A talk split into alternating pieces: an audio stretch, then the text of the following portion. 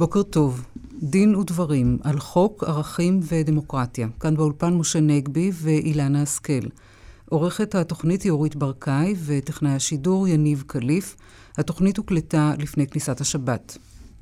מחרתיים ימלאו 50 שנה לפרוט מלחמת ששת הימים ולנוכחותנו הצבאית והאזרחית בשטחים. כיצד אם בכלל השפיעה מערכת המשפט הישראלית על המציאות בשטחים, ועד כמה השפיעה התנהלותנו שם על המשפט והדמוקרטיה שלנו. נשוחח על כך עם אורחנו באולפן, פרופסור עמיחי כהן, מהמכון הישראלי לדמוקרטיה והקריה האקדמית אונו, וממחברי הספר יורים ושופטים, על מעורבות המשפט הישראלי בענייני ביטחון וצבא. הכוונה של שרת המשפטים ואחרים לשנות את סמכויותיו, הרכבו ומעמדו של בית המשפט העליון, מעלה את השאלה אם תהיה סמכות לבג"ץ לפסול תיקונים שייעשו לצורך זה בחוק יסוד השפיטה. עמנו דוקטור יניב רוזנאי מהמרכז הבינתחומי בהרצליה, שפרסם ספר בהוצאת אוניברסיטת אוקספורד על סמכות בית המשפט לפסול תיקונים בחוקה. ארגז כלים למתגרש, זו כותרת ספרה של עורכת הדין שני ליבמן, המתארחת באולפנינו. נשוחח עמה על הספר בכלל, וגם על בעיותיהם הייחודיות של זוגות חד-מיניים שמתגרשים. אבל נפתח בהערה, בעקבות חקירתו של השר אריה דרעי. כן, משה. בוודאי אה, המאזינים שלנו זוכרים שגם את התוכנית הקודמת פתחנו בחקירה הזאת, אז היינו לפני. דיברנו בשבוע שעבר בעיקר על החשדות שקשורים לאותה עמותה שניהלה אשתו והסברנו את חומרתם. בינתיים מתברר בעקבות החקירה שמדובר לא רק בהזרמת כספים או בחשד להזרמת כספים ממשרדי ממשלה אלא גם אנשים פרטיים, מה שנקרא קשרי הון שלטון. זה כמובן חמור כשלעצמו. שמענו גם על חשדות חמורים נוספים, הלבנת הון, שזה פשע שדינו, נזכיר, עשר שנות מאסר, עבירות מס, אולי גם דברים אה, אחרים. בהחלט מתקבלת תמונה שהפרשה הנוכחית לא פחות חמורה קרוב לוודאי מאותה פרשה שנחקרה בעניינו של אריה דרעי לפני יותר מעשור ושבגללה הוא כבר הלך לכלא. בהקשר הזה נשמעה תמיהה כיצד מי שנכווה ברותחין לא נזהר בצוננים, כלומר כיצד אריה דרעי שכבר הגיע לכלא בגלל מעשים מן הסוג הזה לא נזהר מלהסתבך בדברים דומים. אני חייב לומר שאני לא שותף לתמיהה הזאת. משום שמי שעקב אחרי הפרשה אז, ואני בעוונותיי אה, עקבתי, יודע שאריה דרעי מעולם לא ייחס את מה שקרה לו למעשים שהוא עשה. הוא מעולם לא האשים את עצמו. הוא מעולם לא חשב שההתנהגות שלו היא לא לגיטימית. להפך, מי שהוא האשים בהתנהגות לא לגיטימית זה את רשויות אכיפת החוק, שהוא טען שרודפות אותו מסיבות גזעניות. זה גם היה, מי שזוכר, המוטיב המרכזי באותו קמפיין של הוא זכאי שהוא ניהל, באותה ישיבה שמקורביו הקימו מול הכלא כאשר הוא נכנס אליו, נדמה לי קראו לה ישיבת שאגת אריה, אם אני זוכר נכון. לכן אם בן אדם לא קושר את מה שקרה לו במה שהוא עשה, אלא בדברים אחרים, אין שום מקום להניח ולא היה שום מקום להניח שהוא יסיק מסקנות או יפיק לקחים לגבי התנהגותו בעתיד. בית המשפט אה, העליון ששלח את אריה דרעי למאסר של שלוש שנים קבע שהוא זיהם את המשטר הישראלי, את הממשל הישראלי, אני מצטט, הוא זיהם את הממשל הישראלי בתת תרבות של שוחד. זה ללא ספק נכון. אני חושב שמי שעוקב אחר הפרשיות הנוכחיות של שחיתות שמציפות אותנו, רואה שעד היום, 17 שנים ויותר לאחר הליכתו של אריה דרעי לכלא, עד היום אה, אה, הזיהום הזה לא הצלחנו להתגבר עליו. אבל אני רוצה לומר שלא פחות מהחומרה של אותה שחיתות שאריה דרעי לקה בה אז ופשע בה אז, חמורה בעיניי אותה מערכה שכבר הזכרתי של דה-לגיטימציה למערכת אכיפת החוק, אותה מערכה של רצח אופי. אני אזכיר, בין השאר מקורביו לא בחלו בציטוט לשיחות מפכ"ל המשטרה אז, יעקב טרנר, כדי להוכיח שהוא כביכול גזעני מתוך השיחות האלה, והדביקו על עצים בשכונות החרדיות בירושלים את התמליל כביכול של אותן שיחות. מי שהיה אז נשיא בית המשפט העליון, ניר שמגר, אמר שזה מזכיר לו תופעות מפיוזיות מארצות הברית. השופטת מרים נאור, הנשיאה היום של בית המשפט העליון, שהייתה אחת מהשופטות שלו, תיארה בפסק הדין שבו הרשיע את אה, דרעי, כיצד מקורביו שוב מטעמו איימו על חוקרי משטרה שמי שיתנכל לו ימצא את עצמו ש"ג ביחידה אחרת. ואגב אני אעיר בסוגריים שבאמת טובי חוקריו באמת הוגלו ליחידות אחרות במשטרה והקריירה המשטרתית שלהם נקטעה. אני מדבר על ראש אגף החקירות אז משה מזרחי סגנו יעקב גרוסמן מאיר גלבוע וחוקרים מצטיינים אחרים. גם זה חלק מהמחיר אה, של הפרשה אבל הדבר החמור ביותר בעיניי שעשה אריה דרעי אז זה דבר שעליו הוא בכלל לא נענש. בשום דרך שהיא. וזה אותה פרשה שקראו לה פרשת ברון חברון אותו ניסיון לסחוט באיומים מינוי של יועץ משפטי לממשלה. דיברנו קודם על מאפיה. אפילו על קפונה לא הצליח להשתיל תובע כללי מטעמו להיות התובע הכללי של ארצות הברית. אריה דרעי סחט באיומים על פי הממצאים של היועץ המשפטי אז אליקים רובינשטיין ועדנה ארבל שחקרו את העניין הזה סחט באיומים מינוי של יועץ משפטי לממשלה שהוא חשב לא ברור אם בצדק שהוא יקל איתו וכמו שאמרתי על המזימה המאפיוזית הזאת הוא לא נענש לא העמידו אותו לדין זו הייתה סלחנות ממארת כי אם היו מעמידים אותו לדין מן הסתם העונש שלו היה כבד יותר והוא לא היה חוזר מהר כל כך למערכת הפוליטית אז זאת הייתה סלחנות ממארת ולצערי הסלחנות הזאת נמשכה גם לאחר שהוא השתחרר מהכלא קודם כל בעצם זה שאפשרו את חזרתו למערכת. אני יש לי ביקורת קשה על זה שבג"ץ הכשיר את החזרה הזאת. נכון שהחוק לא אסר את זה בחלוף שבע שנים מתום תקופת המאסר אבל בזמנו בפרשת דרעי הראשונה בג"ץ אמר שאיש ציבור שר צריך לא רק כשירות חוקית אלא גם כשרות ערכית. הפעם הוא נסוג מהאמירה הזאת וזה חבל מאוד. לצערי הסלחנות הייתה גם של הציבור גם של הכנסת. אני לא זוכר איש אחד בקואליציה שהתנגד לכך שאריה דרעי אה, יהיה שר בממשלה באופוזיציה כמובן זה לא חוכמה היא תמיד תשמח לנגח את הממשלה. אסור שהסלחנות הזאת תימשך. צריך לזכור אם אריה דרעי ממשיך להיות שר פנים הוא ממשיך לחלוש על עוצמה שלטונית הוא ממשיך לחלוש על משאבים שלטוניים הוא ממשיך להיות בוס ישיר או עקיף של הרבה אנשים שהם אולי יכולים להיות עדים פוטנציאליים בפרשות שנחקרות נגדו. אם יש עוד חברי כנסת הגונים בקואליציה אני לא בטוח אני חושב שהם צריכים להתנות את המשך התמיכה שלהם בממשלה בכך שאריה דרעי יפוטר עם או בלי קשר למצב המשפטי. מחרתיים ימלאו 50 שנה לפרוץ מלחמת ששת הימים ולאחיזתנו בשטחים, והמשפט הישראלי היה נוכח שם כבר מהרגע הראשון, משה. כן, מיד נפנה ונדבר על כך עם האורח שלנו הנכבד, פרופסור עמיחי כהן. אני רק רוצה לומר שאם את אומרת, אילנה, שהמשפט הישראלי היה נוכח מהרגע הראשון, האמירה הזאת, שהיא מאוד נכונה בעיניי, היא קשורה בעיקר באישיותו של אדם אחד במערכת המשפטית אז, מאיר שמגר, שכבר הזכרנו אותו פה קודם, בהקשר של דרעי, הרבה לפני שהיה נשיא בית המשפט העליון, בתקופת מלחמת ששת הימים, מאיר שמגר החזיק בו זמנית בשתי משרות רבות עוצמה, גם יועץ משפטי של מערכת הביטחון וגם פרקליט צבאי ראשי.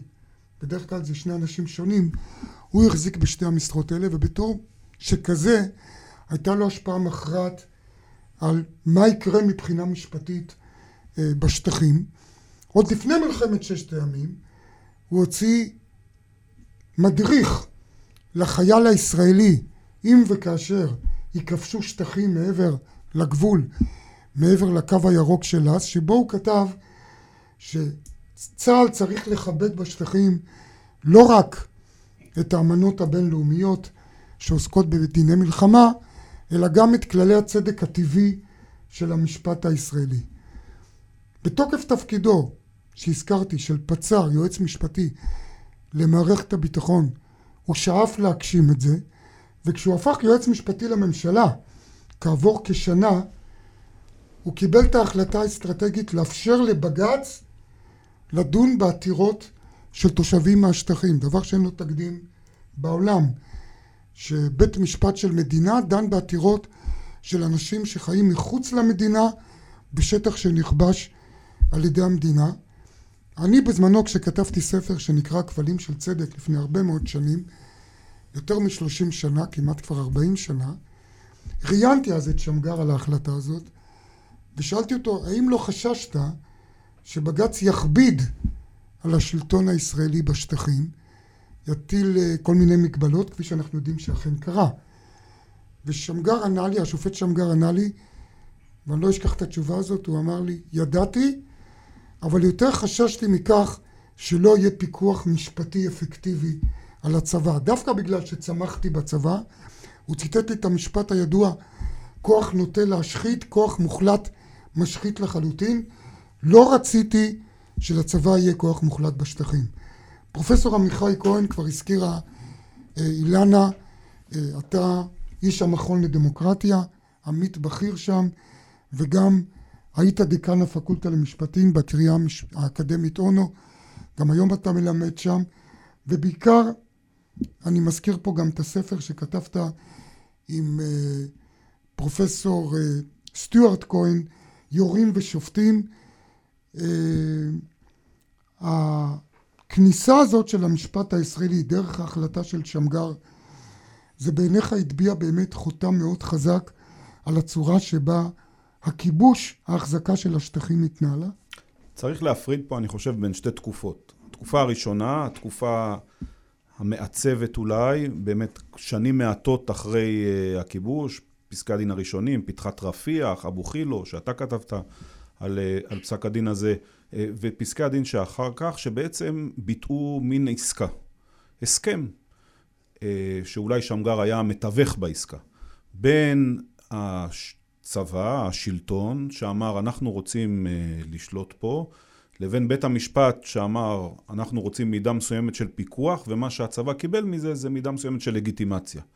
מה שעשה בית המשפט בעצם זה לא כל כך ביקורת על המדיניות הכללית, למעט במקרים אה, מאוד חריגים, אלא יותר הוא הגביל את שרירות הלב האפשרית של השלטון הצבאי. את אותו ב... כוח מוחלט. בדיוק. אז בעצם גם צריך לזכור, שמגר אחר כך הפך לשופט עליון, שדן כן. בהחלטות שלו עצמו, כשהוא היה פצ"ר ויועץ משפטי לממשלה, לגבי איך מיישמים את השלטון. למשל היה... בנושא הגירוש. ודאי, זה... שבתור יועץ משפטי הוא אמר שמותר לגרש.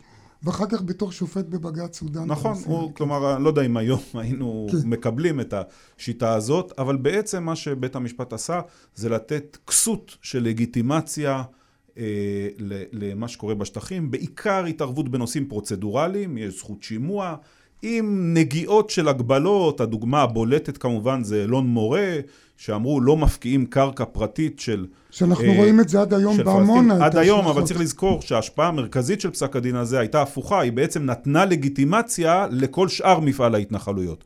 זאת אומרת, חוץ מכאשר בונים התנחלות על קרקע פרטית של פלסטינים ומפקיעים אותה, חוץ מזה הכל בסדר. זאת אומרת, ההשפעה היא השפעה שצריך, היא בסך הכל נותנת לגיטימציה לשליטה הישראלית, הביטויים הזה, הכיבוש הנאור, כן? השליטה הישראלית עומדת תחת פיקוח שיפוטי. כלומר, אתה אומר מעין עלה תאנה. זה, עלה תאנה זה ביטוי שלא מבטא לעומק את מה שקרה, כי באמת השליטה הישראלית, צריך לזכור, היו אלפי עתירות שרובן בכלל לא הגיעו לדיון בבית משפט.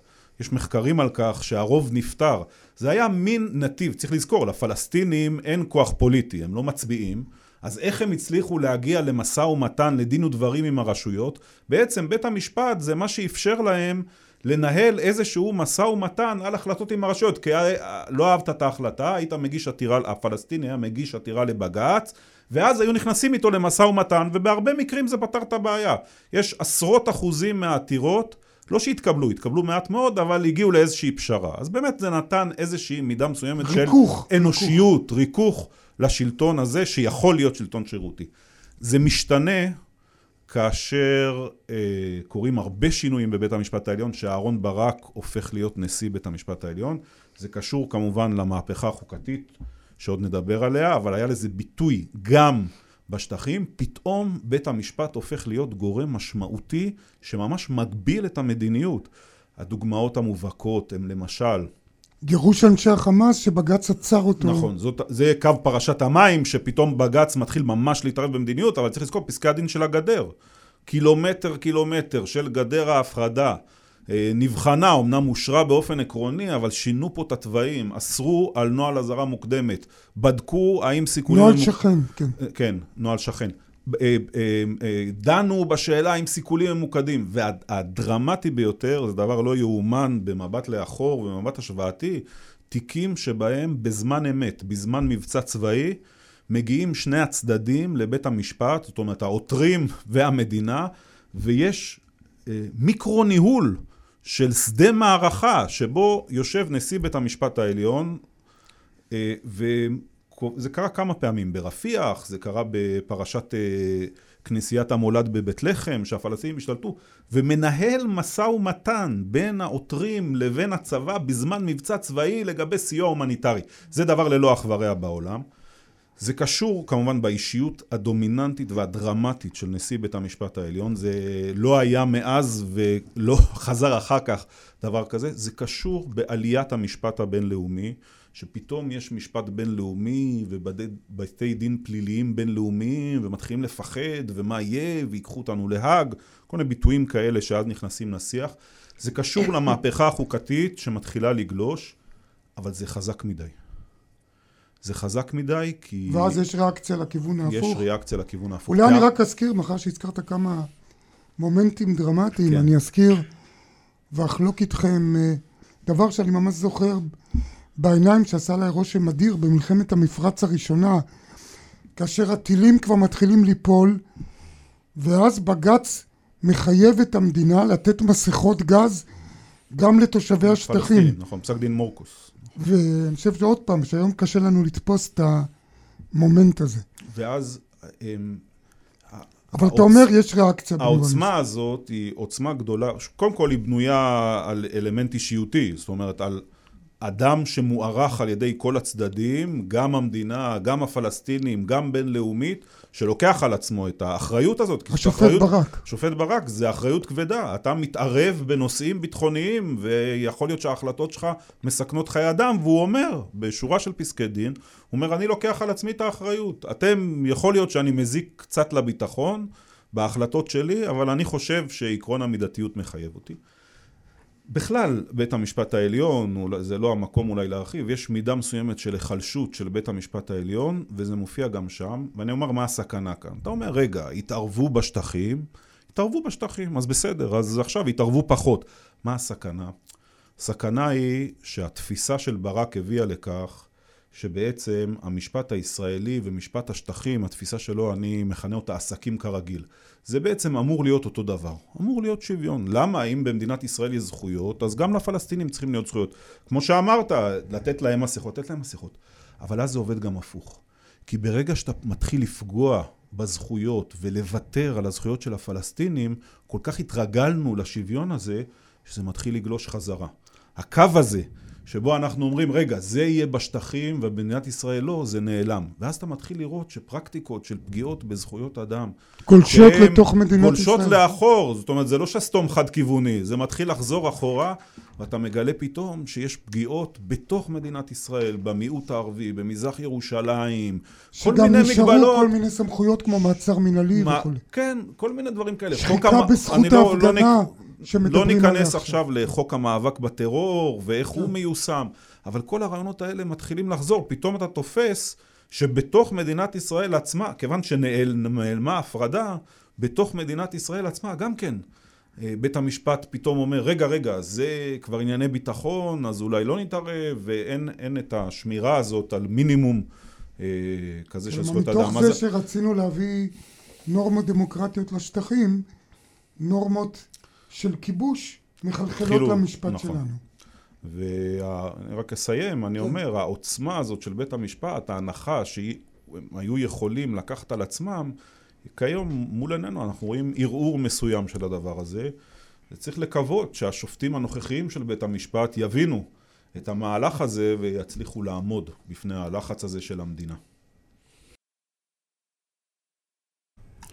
אם תבקש שרת המשפטים לשנות את סמכויות בג"ץ או את דרכי מינויו, תצטרך הכנסת לתקן את חוק יסוד השפיטה. האם תהיה סמכות לבג"ץ לפסול ולבטל תיקון אה, חוקתי כזה? דוקטור יניב רוזנאי מהמרכז הבינתחומי בהרצליה, אתה פרסמת ספר חדש וחלוצי בהוצאת אוניברסיטת אוקספורד על סמכות בית המשפט לבטל תיקונים חוקתיים. יש לו בכלל סמכות כזאת? אמ, טוב, אז השאלה הזאת באמת שאלה מורכבת, אה, במיוחד בהקשר הישראלי, כי אפשר להגיד שמצד אחד הליך כינון החוקה הישראלי בכלל טרם מושלם. אין לנו חוק יסוד החקיקה. אנחנו לא יודעים איך אמורים אה, לכונן או לתקן חוקי יסוד. אה, ואין מקום עדיין לאמץ אה, דוקטרינה שהיא, זה מה שאני מנסה להראות בספר, מקובלת בעולם, של האפשרות לבטל אפילו תיקונים לחוקה. מצד שני, במספר כבר לא קטן של פסקי דין, בית המשפט העליון התייחס לאפשרות של ביטול אפילו חוק יסוד, אם הוא פוגע בעקרונות היסוד של השיטה. זה הולך עוד אחורה כמובן אה, לפסק דין ירדור, אבל בהרבה מאוד אמירות, גם בפסק דין בנק המזרחי ולאחרונה בפסק דין ברון בעניין התקציב הדו-שנתי. אה, הוכרה האפשרות, למרות שלא עשו את זה, אבל הוכרה האפשרות שאם נצטרך, נוכל אפילו לבטל אה, חוק יסוד, ובהחלט לפי מה שאנחנו רואים בעולם, בתי משפט אכן רוכשים לעצמם או מקבלים סמכות לבצע ביקורת שיפוטית גם על תיקונים לחוקה, ובמקרה הצורך אפילו לבטל. אני רק אתן דוגמה מ-2015, שבהודו, כאשר נעשה ניסיון לשנות את הוועדה למינוי שופטים, אכן בית המשפט העליון הפעיל דוקטרינה שהוא מכנה דוקטרינת המבנה הבסיסי של החוקה, וקבע שאותם תיקונים פוגעים בעצמאות שיפוטית בעצמאות בתי המשפט וביטל את התיקון לחוקה. מה שאתה אומר עכשיו זה ממש מרתק ומאוד רלוונטי כמובן. אולי מהודו תצא תורה מהבחינה הזו, כי חשוב מאוד אולי ששרת המשפטים תשמע את מה שאמרת כעת, שזה שהיא תבצע תיקון בחוק יסוד, אם היא אכן מתכוונת לעשות את זה, כדי לשנות את מעמדו, סמכותו, לדרוש למשל זכות עמידה, כפי שהיא אמרה שהיא רוצה, כתנאי להתערבות אה, בג"ץ, על פי התקדים ההודי לפחות, כמו שאתה אומר, בית המשפט העליון יוכל להתגונן בזה שהוא יפסול את זה. אבל אנחנו יודעים, דוקטור אוזנאי, שאצלנו הרי חברי הכנסת כל כך זועמים כשבית המשפט פוסל חוק, יש להניח שהזעם יהיה גדול שבעתיים אם הוא יפסול חוק יסוד. זה לא עלול לגרום למשבר חמור מדי בדמוקרטיה שלנו, או קרע? כן, בוודאי, אתה בהחלט צודק. אה, הבעיה העיקרית, אה, כאשר בית משפט נוטל לעצמו סמכות לבצע ביקורת שיפוטית על תיקונים לחוקה, או על חוקי יסוד במקרה שלנו, אז אפשר לטעון שבית המשפט הופך את עצמו לבורר העליון של ערכי החברה, כי למעשה, אם אי אפשר לשנות את חוקי היסוד, אז איך אפשר להתגבר על החלטות של בתי המשפט? אה, וזה באמת בעיה. מצד שני, חשוב גם להבין שהכנסת היא לא ריבונית. הכנסת היא לא הריבון. העם הוא הריבון. ואנחנו, העם, מאצילים לכנסת סמכות, גם סמכות לכונן חוקי יסוד ולתקן חוקי יסוד, אבל הכנסת לא רשאית לפגוע, להרוס את עקרונות היסוד של השיטה שלנו, היא לא רשאית. אה, אה, העם הוא זה שנושא בסמכות מכוננת מקורית, מה שפרופסור קלוד קליין היה מכנה, אה, ואם רוצים לעשות שינויים מהותיים בעקרונות היסוד של השיטה, עיקרון זה שמדינת ישראל היא מדינה יהודית ודמוקרטית, צריך לחזור לעם, אפשר לעשות את זה באמצעות בחירות, לאספה מכוננת וכולי, אבל זה לא מתפקידה עכשיו של אה, הכנסת כשהיא מתקנת או מכוננת אה, חוקי יסוד. אני רק אוסיף ואגיד ש... אה, בעולם בהחלט, כאשר בתי משפט מבצעים ביקורת שיפוטית על תיקונים לחוקה, הפוליטיקאים זועמים ו, אה, ולא אוהבים את זה, אבל יש הבדל משמעותי בין מה שקורה בעולם לישראל. בישראל, סמכות התיקון החוקתי, או הפרוצדורה לתקן את החוקה, את חוקי היסוד שלנו, היא כמו חקיקה רגילה. אין הבדל. ולכן אני טוען, ואני טוען זאת בספר, שכאשר הפרוצדורה לתיקון חוקתי היא קלה מאוד, כמעט כמו חקיקה רגילה, בוודאי שלבתי המשפט צריכה להיות סמכות לבצע ביקורת שיפוטית. הרי אם ניקח את המצב בארצות הברית למשל, שכמעט בלתי אפשרי לתקן את החוקה ב- לפי הפרוצדורה שקבועה בסעיף 5, אז קשה לראות את בית המשפט מתערב, עד שכבר הצליחו להשיג את הרוב הדרוש ולעשות לעבור את כל ההליכים הפרוצדורליים, קשה לראות כיצד בית משפט מתערב. אבל כאשר כל מה שצריך אצלנו זה בסך הכל בהליך רגיל, אבל לקרוא, לש, לקרוא לחוק חוק יסוד, זה עלול להיות ניצול לרעה של הסמכות המכוננת של הכנסת. אנחנו זוכרים שכבר השתמשו בעניין הזה כדי להגדיל מספר סגנים של ראש ממשלה וכל מיני דברים פוליטיים מהסוג הזה. אה, פרופסור עמיחי כהן, רצית אני להעיר? רק שתי, שתי הערות קצרות. אחת, יש לנו הרי איזשהו רמז לדבר הזה. הנשיא ברק השאיר לנו איזשהו אה, זרע שמאפשר לנו, נכון, פסק דין לאור, אה, אולי ביקורת גם לא מבוססת על חוקי היסוד, שהוא לא השתמש בה אף פעם כי לא היה צורך כי יש את חוקי היסוד. ודבר שני, צריך לשים לב, ל, ל, כשאומרים על מבנה בסיסי, להבדל בין תיקונים שהרשות המבצעת או הרשות המחוקקת מתקנת לגבי עצמה, לבין כאשר היא רוצה להתערב בסמכות בסיסית של רשות אחרת, שזה פגיעה גם בעקרון האיזונים והבלמים. בין בג"ץ ה- במקרה הזה. בדיוק, ב- בעקרון האיזונים והבלמים בין הרשויות. זה באמת הבסיס של השיטה, זה לא החלטה על סגני שרים, וזה לא שינוי של זכות כזו או אחרת. זה ניסיון אה, לשנות את האיזונים הכי בסיסיים. לכן אני, אני אומר, השאלה האם בית המשפט בהרכב הנוכחי שלו אה, הוא בית משפט, משפט שיסוס ל, ל, להתערב רמזת בנושא הזה. קודם שהוא נחלש. כן, אני, זה, כמו שאומרים באנגלית, אה, המושבעים בחוץ, the jury is out בנושא הזה, כן? לא ברור. אנחנו, לא ברור לך בכלל שעוד יש כאלה שופטים שמוכנים להתערב.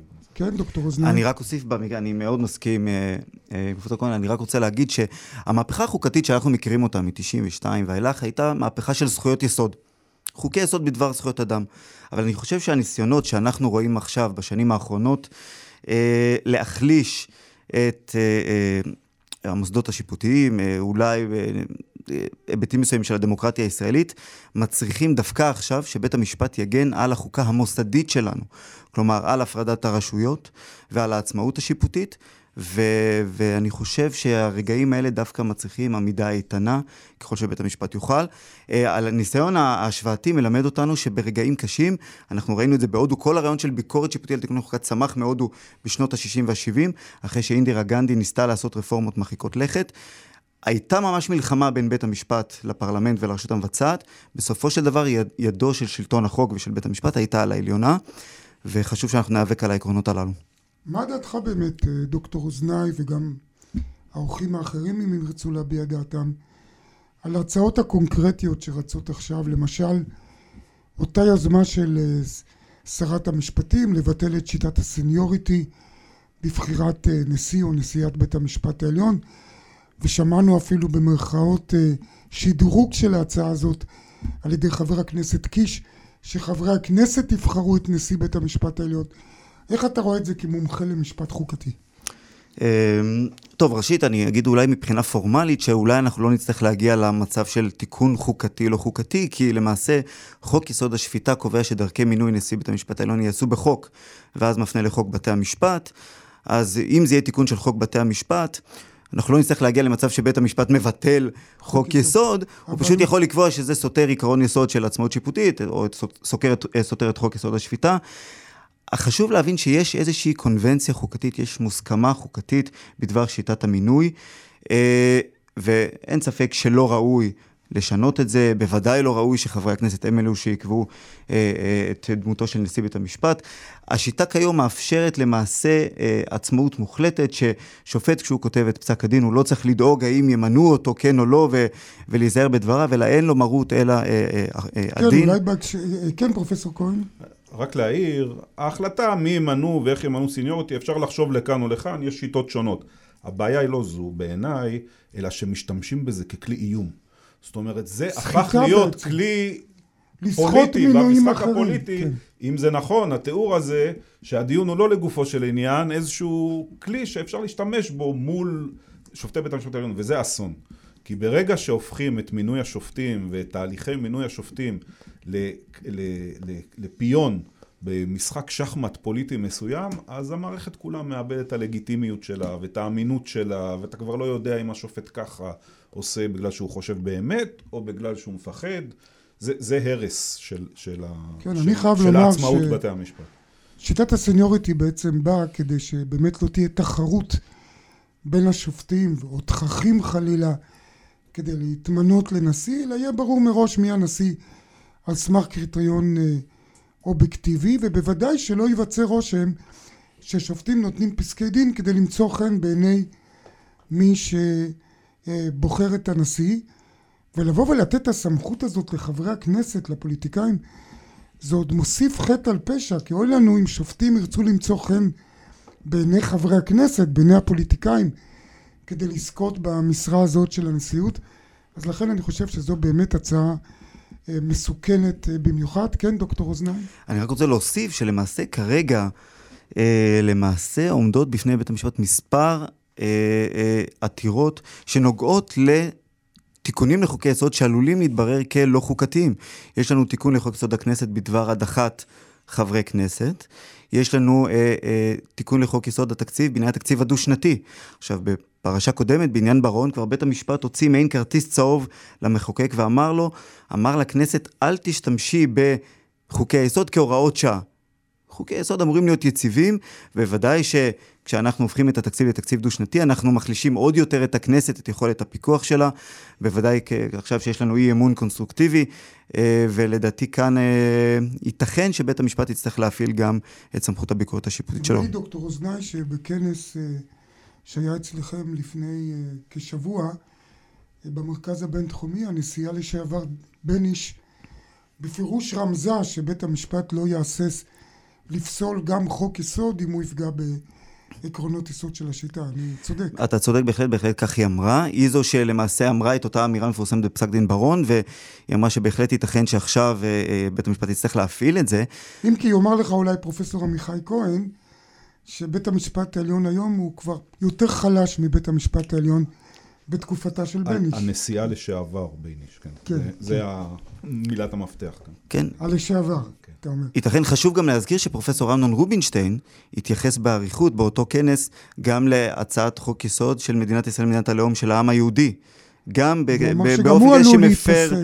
את כן. עקרונות היסוד, כי למעשה אנחנו מזניחים את העיקרון הדמוקרטי ומתמקדים רק בעיקרון אם היהודי. דיברנו על עקרונות יסוד, אני רק אתייחס בחצי דקה אה, לנושא שעושה ממש אה, אה, בסוף השבוע הזה אה, כותרות, וזו אותה התערבות של אה, השרה מירי רגב בפסטיבל ישראל, ואני אולי אזכיר שיש עיקרון יסוד במגילת העצמאות שלנו של חופש תרבות, ונדמה לי שפה אה, ההתערבות הזאת של שרת התרבות מפרה את העיקרון הזה ורומסת אותו, וצריך להיזהר מזה. תודה, משה. ארגז כלים למתגרש, זו כותרת ספרך החדש, עורכת הדין שני ליבמן, ואת מדגישה בו שהתוצאה המשפחתית של הגירושין חשובה לא פחות מהתוצאה המשפטית. למה את מתכוונת? אני חייבת לומר שבתפיסה שלי ובמוטו שלי, אני בדרך כלל אומרת, התוצאה המשפחתית חשובה יותר. המשפחתית. כן. המשפחתית חשובה כן. יותר מהמשפטית, וכל הזמן מתקנים אותי ואומרים לי, זה לא מספיק אה, חזק, אבל... בסופו של דבר, תראי, מדובר בדיני נפשות. אנחנו מתעסקים במשפחות, בילדים. אה, הארגז כלים המשפטי, אם אנחנו רוצים להסתכל עליו מבחינת הערכאות השיפוטיות, העובדים הסוציאליים, עורכי הדין, הוא יחסית מוגבל. הם יודעים להתמודד עם סיטואציות מסוימות, עם, אה, עם דברים מסוימים, עם כלים מסוימים. הם לא ממש בוחנים מה קורה בבית, שלוקחים את ההחלטה השיפוטית ומתחילים ליישם אותה. יש הרבה מאוד נוסחאות, איך אמור להיראות אה, מזונות, איך אמור להיות זמני שהות, איך אמורה להיות משמורת, אבל אין באמת אה, בדיקה של איך זה קורה בשטח. כשאני לוקחת הורה שמנקר ואומרת, אני נותנת לו יותר זמן עם הילד כדי למנוע ניכור, איך הילד מתמודד עם זה, איך ההורה מתמודד עם זה, מה הסיטואציות ש, שנכנסות לתוך זה. לא מזמן היה לי תיק שהילדים לא רצו לראות את האבא, לא בגלל ניכור, היה שם מקרי אלימות מאוד קשים, והשופט אמר לי, זו האחריות שלהם לדאוג שהילדים ירצו לראות את האבא. ואני שאלתי אותו, אמרתי, אוקיי, תפרוט לי את זה. זה ממש קהות חושים לומר דבר כזה. כן, אה, תראה, שוב, צריך להיזהר, יש הסתות, יש זה, צריך לבחון כל מקרה לגופו. אבל כשאני מסתכלת על זה בשטח, ואני חיה את זה, ואני אומרת, אוקיי, מה אמור לקרות עכשיו? היא אמורה למשוך את הילדים מהשיער ולהגיד להם, אבא בחוץ, סעו החוצה, אני זורקת אתכם מהדלת, כי בית המשפט אמר לי שאני חייבת לקיים את זה. זה לא ישים, זה לא ישים. ובגלל שהם מתעסקים במשפחות, ובגלל שהם מתעסקים באמת בבני אדם, וכל אחד עם האופי שלו, והצרכים שלו, והרצונות שלו, והדאגות שלו, וההיסטוריה שלו, אז הארגז כלים המשפטי הוא יחסית מוגבל למה שהמציאות אה, מתיחה. הזכרת ילדים, כבר הבאת דוגמה שנוגעת לילדים, וזה כמובן, תמיד ילדים זה דוגמה שנוגעת ללב של כל אחד ואחד אה, מאיתנו. אה, את מזכירה אה, בספר, שאני חייב לומר, שבאמת הוא כתוב בגובה העיניים ובלשון שווה לכל נפש, ולומדים ממנו הרבה.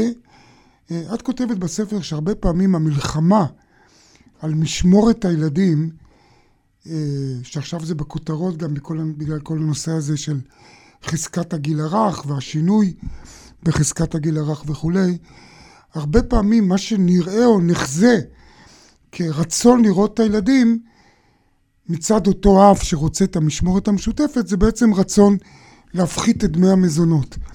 וברגע שהוא משיג את המטרה הזאת, המשמורת עצמה כבר לא מעניינת אותו ומצידו שהילד יהיה אצל האימא. העיקר שהוא יצטרך לשלם לה פחות מזונות.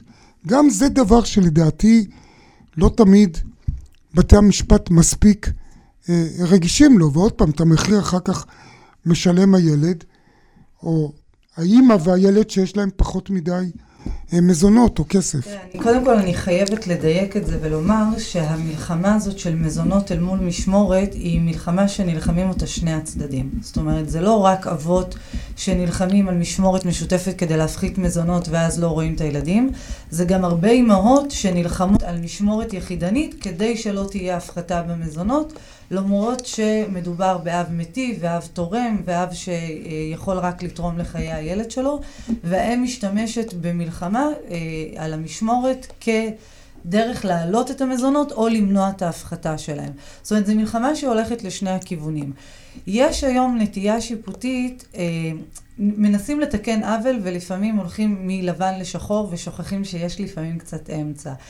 עד לפני כמה שנים, אב בכלל לא היה, אה, זו לא הייתה זכות מוכרת במערכת השיפוטית. זמני שהות סטנדרטיים היו פעמיים באמצע השבוע לשלוש-ארבע שעות.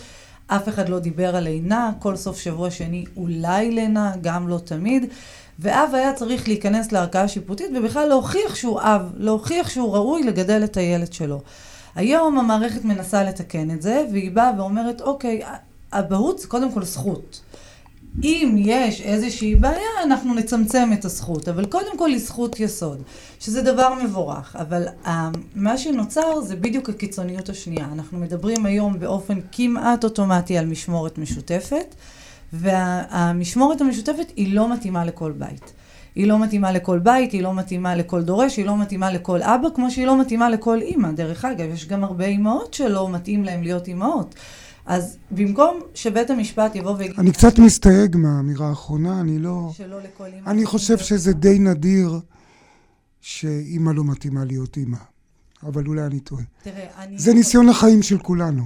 זה ניסיון החיים של ולצערנו, כולנו. ולצערנו, אני אומר את זה בצערנו, כי אני שייך אולי למין הפחות מוצלח במובן הזה, אבל uh, אנחנו נתקלים יותר באבות מתנכרים מאשר באימהות מתנכרות. את לא מסכימה איתי?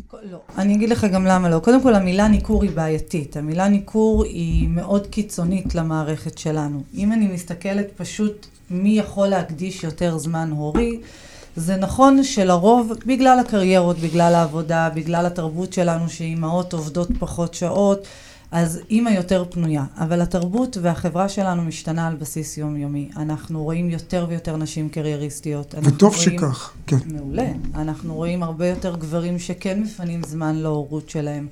ואני באמת חושבת שצריך לבחון כל מקרה לגופו. זה נכון שאם אני מסתכלת על מקרה הקיצון, אז יש אה, פחות מקרי קיצון של אימהות לא ראויה מאשר אבהות לא ראויה. לזה התכוונתי. אבל, אבל זה המקרה קיצון. אם כן. אני מסתכלת על הורות כהורות, תסכים איתי, אף אחד מאיתנו לא הורה מושלם. לכל אחד מאיתנו יש את הבעיות שלו, את ה...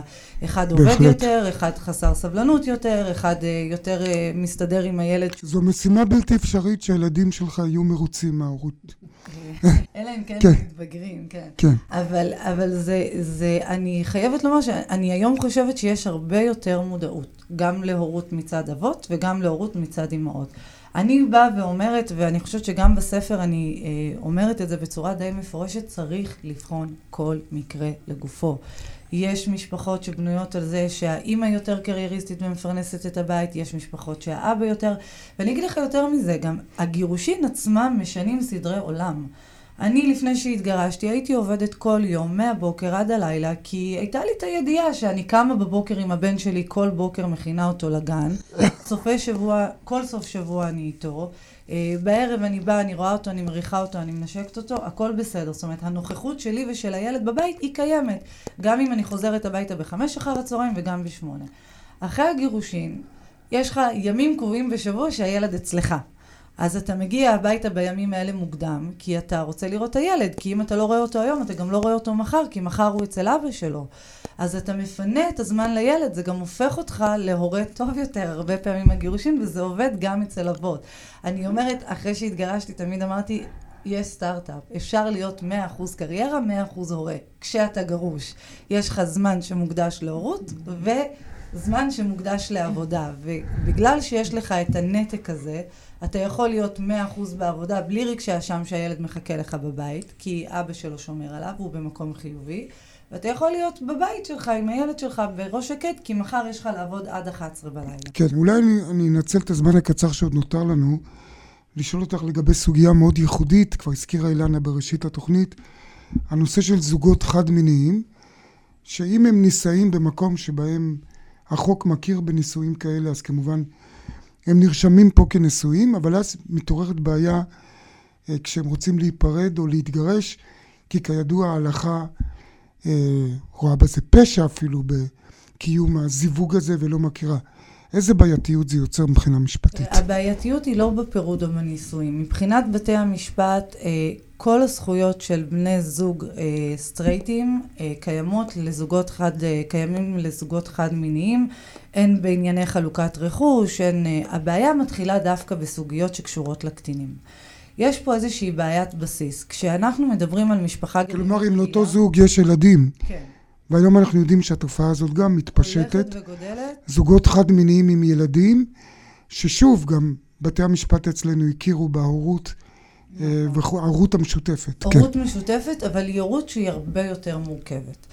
כשאנחנו מדברים על משפחה גרעינית של אבא ואימא, זה נורא ברור, יש אבא ביולוגי ואימא ביולוגית, שניהם מגדלים את הילד מיום לידתו, והם ההורים העדיפים של הילד. זאת אומרת, גם אם אני מתגרשת שהילד שלי בן שלוש, והקמתי זוגיות חדשה, והגרוש שלי הקים זוגיות חדשה, אין שום ספק שאני האימא והוא האבא של הילד. לבני הזוג שלנו, נדיר במצבים מסוימים כן, אבל מאוד נדיר שהם מקבלים זכו, זכויות או חובות הוריות.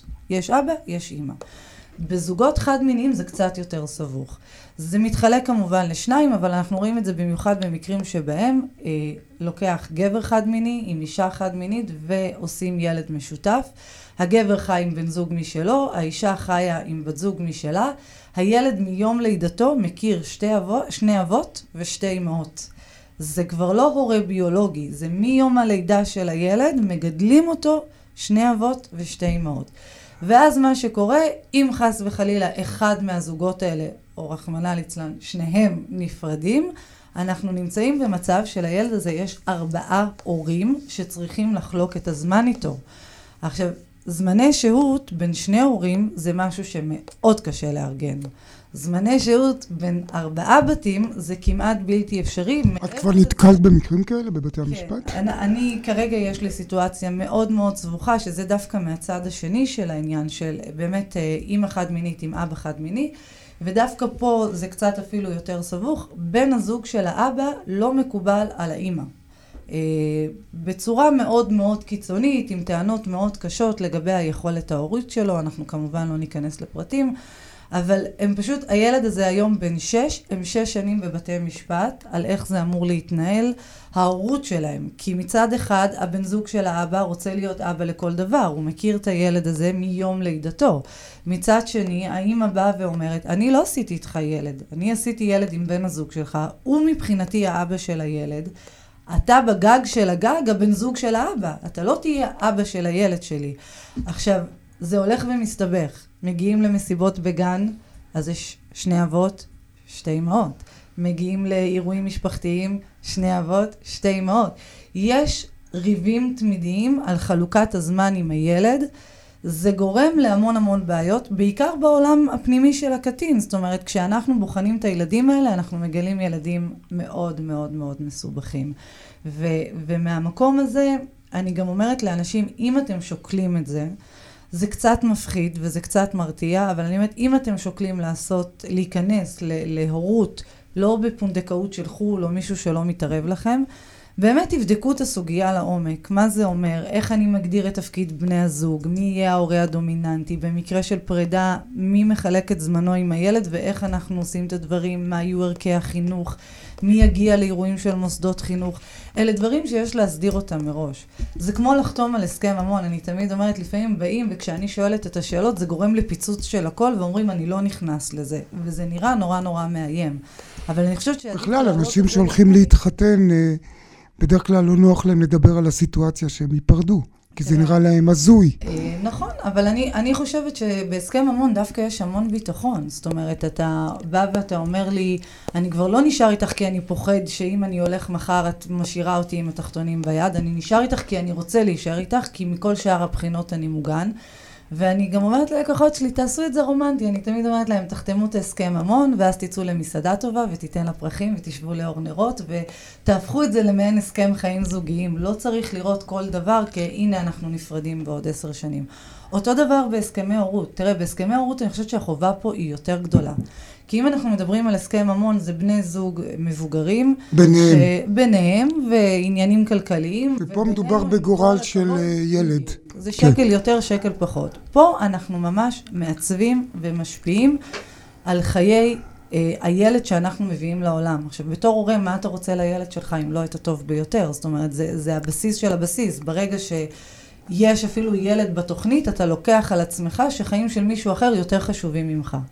אז תהיה אחראי ותעשה את זה כמו שצריך. אני חושב שכל המאזינים השתכנעו שהנושא מרתק, ובהחלט אנחנו ממליצים על ספרך, עורכת דין שני ליבמן, ארגז כלים למתגרש. תודה, תודה. סיימנו. תודה לפרופסור עמיחי כהן, לדוקטור יניב רוזנאי ולעורכת הדין שני ליבמן, לעורכת התוכנית אורית ברקאי, לטכנאי יניב קליף. תודה מיוחדת ליגאל בוטון, באולפן היינו משה נגבי ואילנה השכל. נשוב בעוד שבוע.